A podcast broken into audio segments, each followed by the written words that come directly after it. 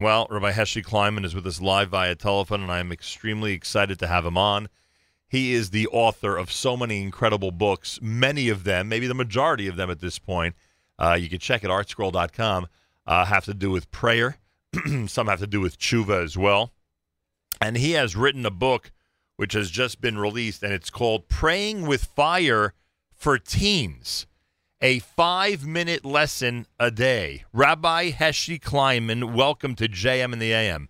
Good morning. It's a pleasure to be speaking with you and your uh, listeners. I appreciate that. And Mazal Tov on the brand new book. You know, a lot of people, and especially I'm sure followers of yours, because you've inspired, inspired so many over the years in the area of prayer, a lot of people I'm sure were wondering is it possible to inspire teens to be more aware of and more appreciative of prayer. I assume by the very fact that you wrote the book that you believe the answer is yes. Uh, yes, I think that. Uh, look, you know, it, it, I once mentioned to a, a teen who said to me that, uh, nah, that nothing's going to help him. I said.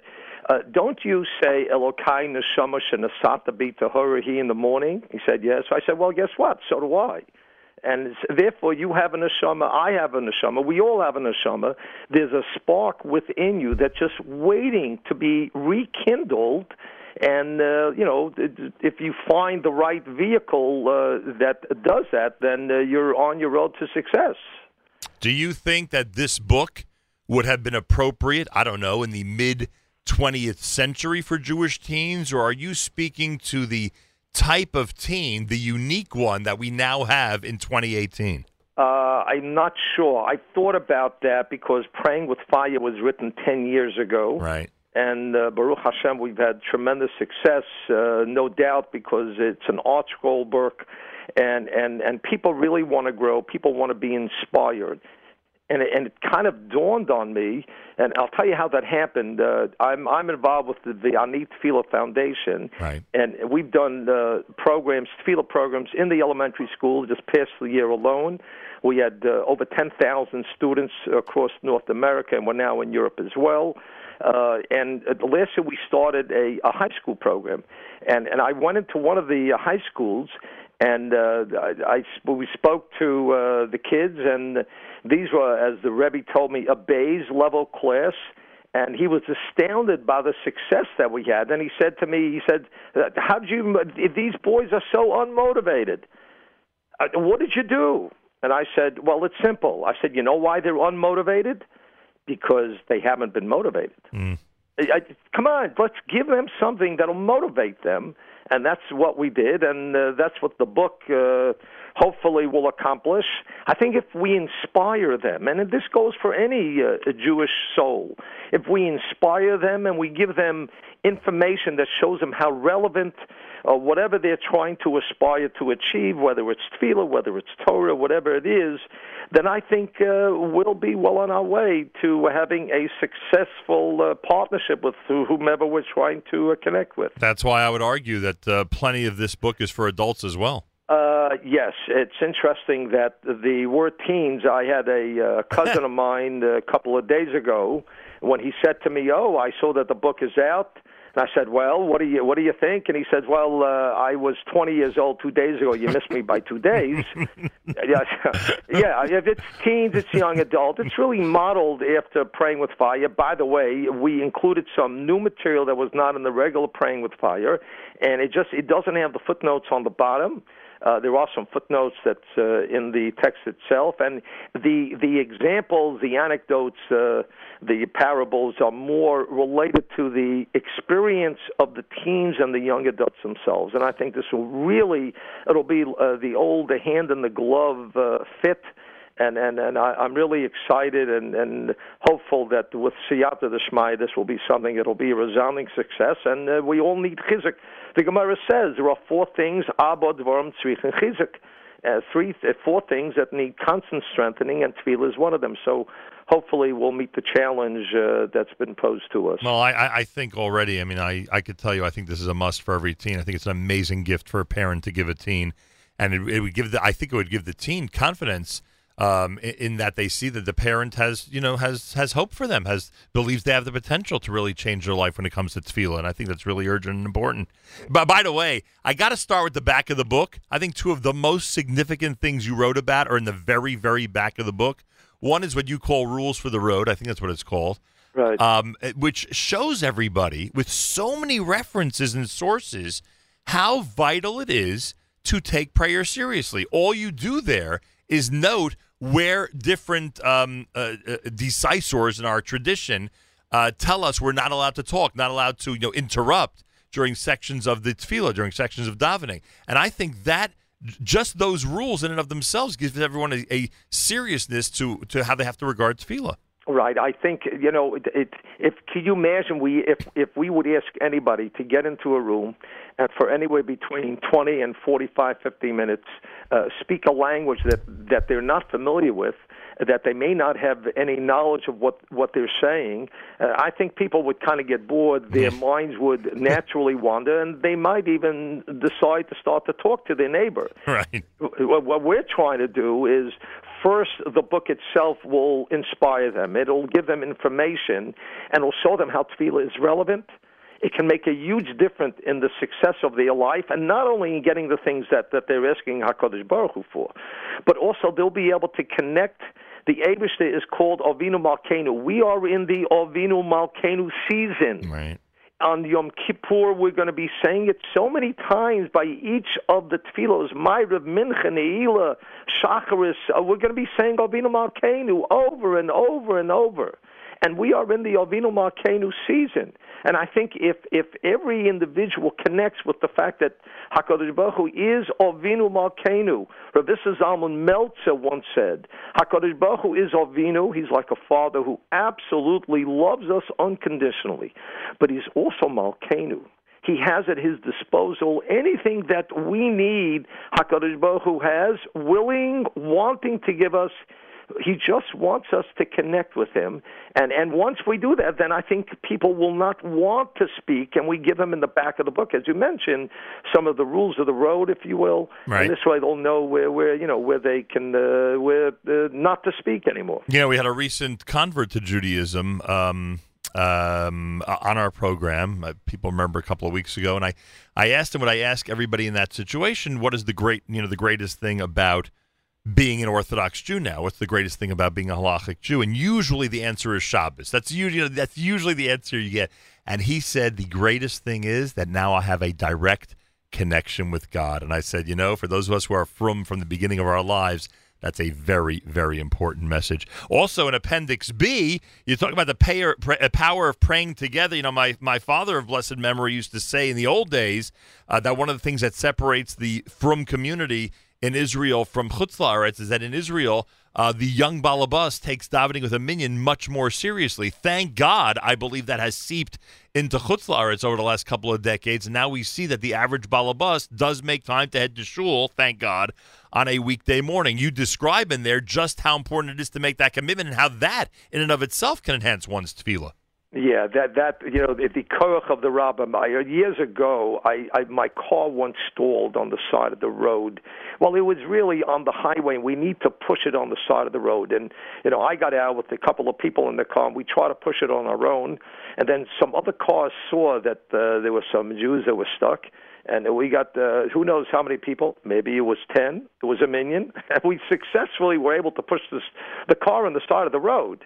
And, and and I think the the concept, the idea is when you get the rabbim, when you get ten at, at a minimum, right. uh, really pulling together in the same direction, we can accomplish unbelievable things, and in a very simplified way. That is the koach of the minyan, uh, which applies uh, to everybody. Can really you know get together and really make their uh, prayer is even more powerful. Rabbi Heshi Kleinman is with us. The book is called Praying with Fire for Teens. It is a must. It is a must purchase for your teens, and I would argue it is a must purchase for anybody who wants to enhance their tefillah in general. You know, you have a whole strategy chapter about achieving kavana, but before that, on day 19 in the book, you ask what is kavana, and I don't think intent is really, or even concentration is a great way of translating it. What would you say if someone asked what kavana really is?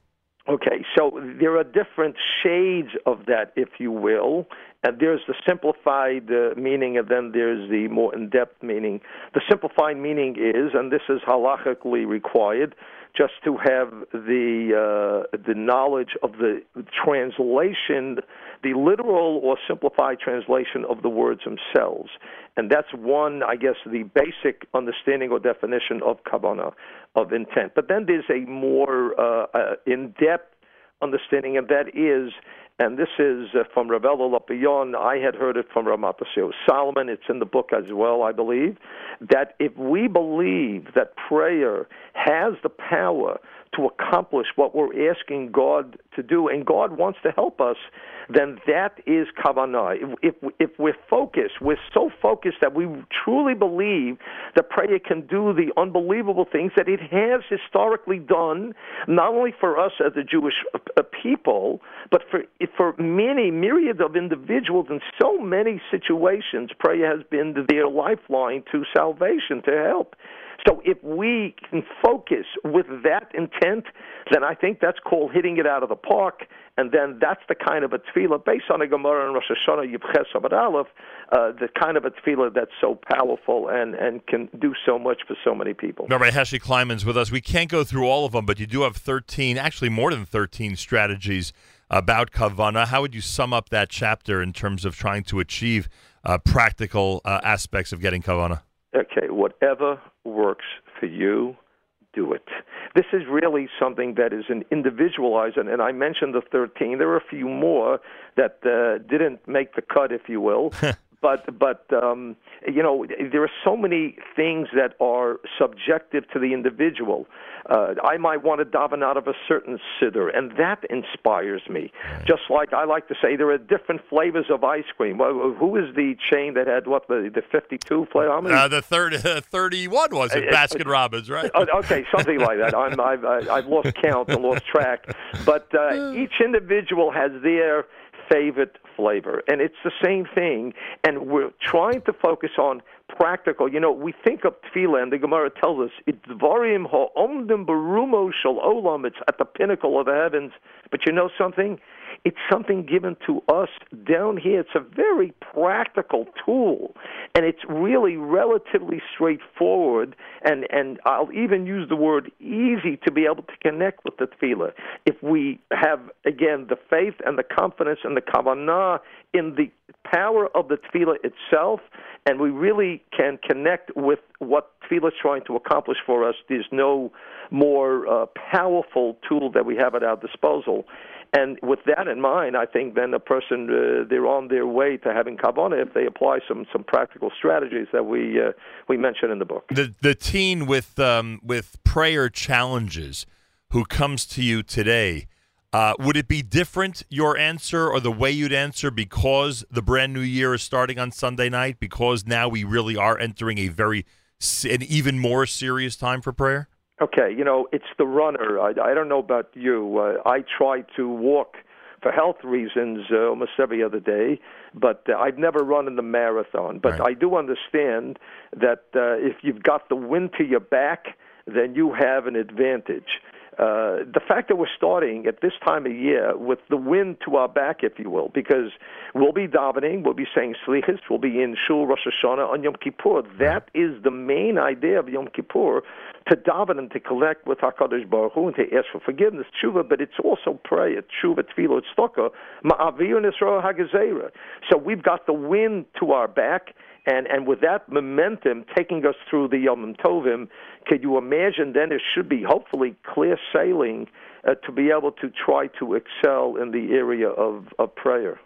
The really, really big issues do not scare you off. You have an entire chapter of making sense of unanswered prayers because for both adults and teens, it could be one of the most frustrating things. I'm doing all this and I'm praying and begging God, and yet we think that the prayer is going unanswered you know that's one of the reasons why and how I got into this whole thing writing books.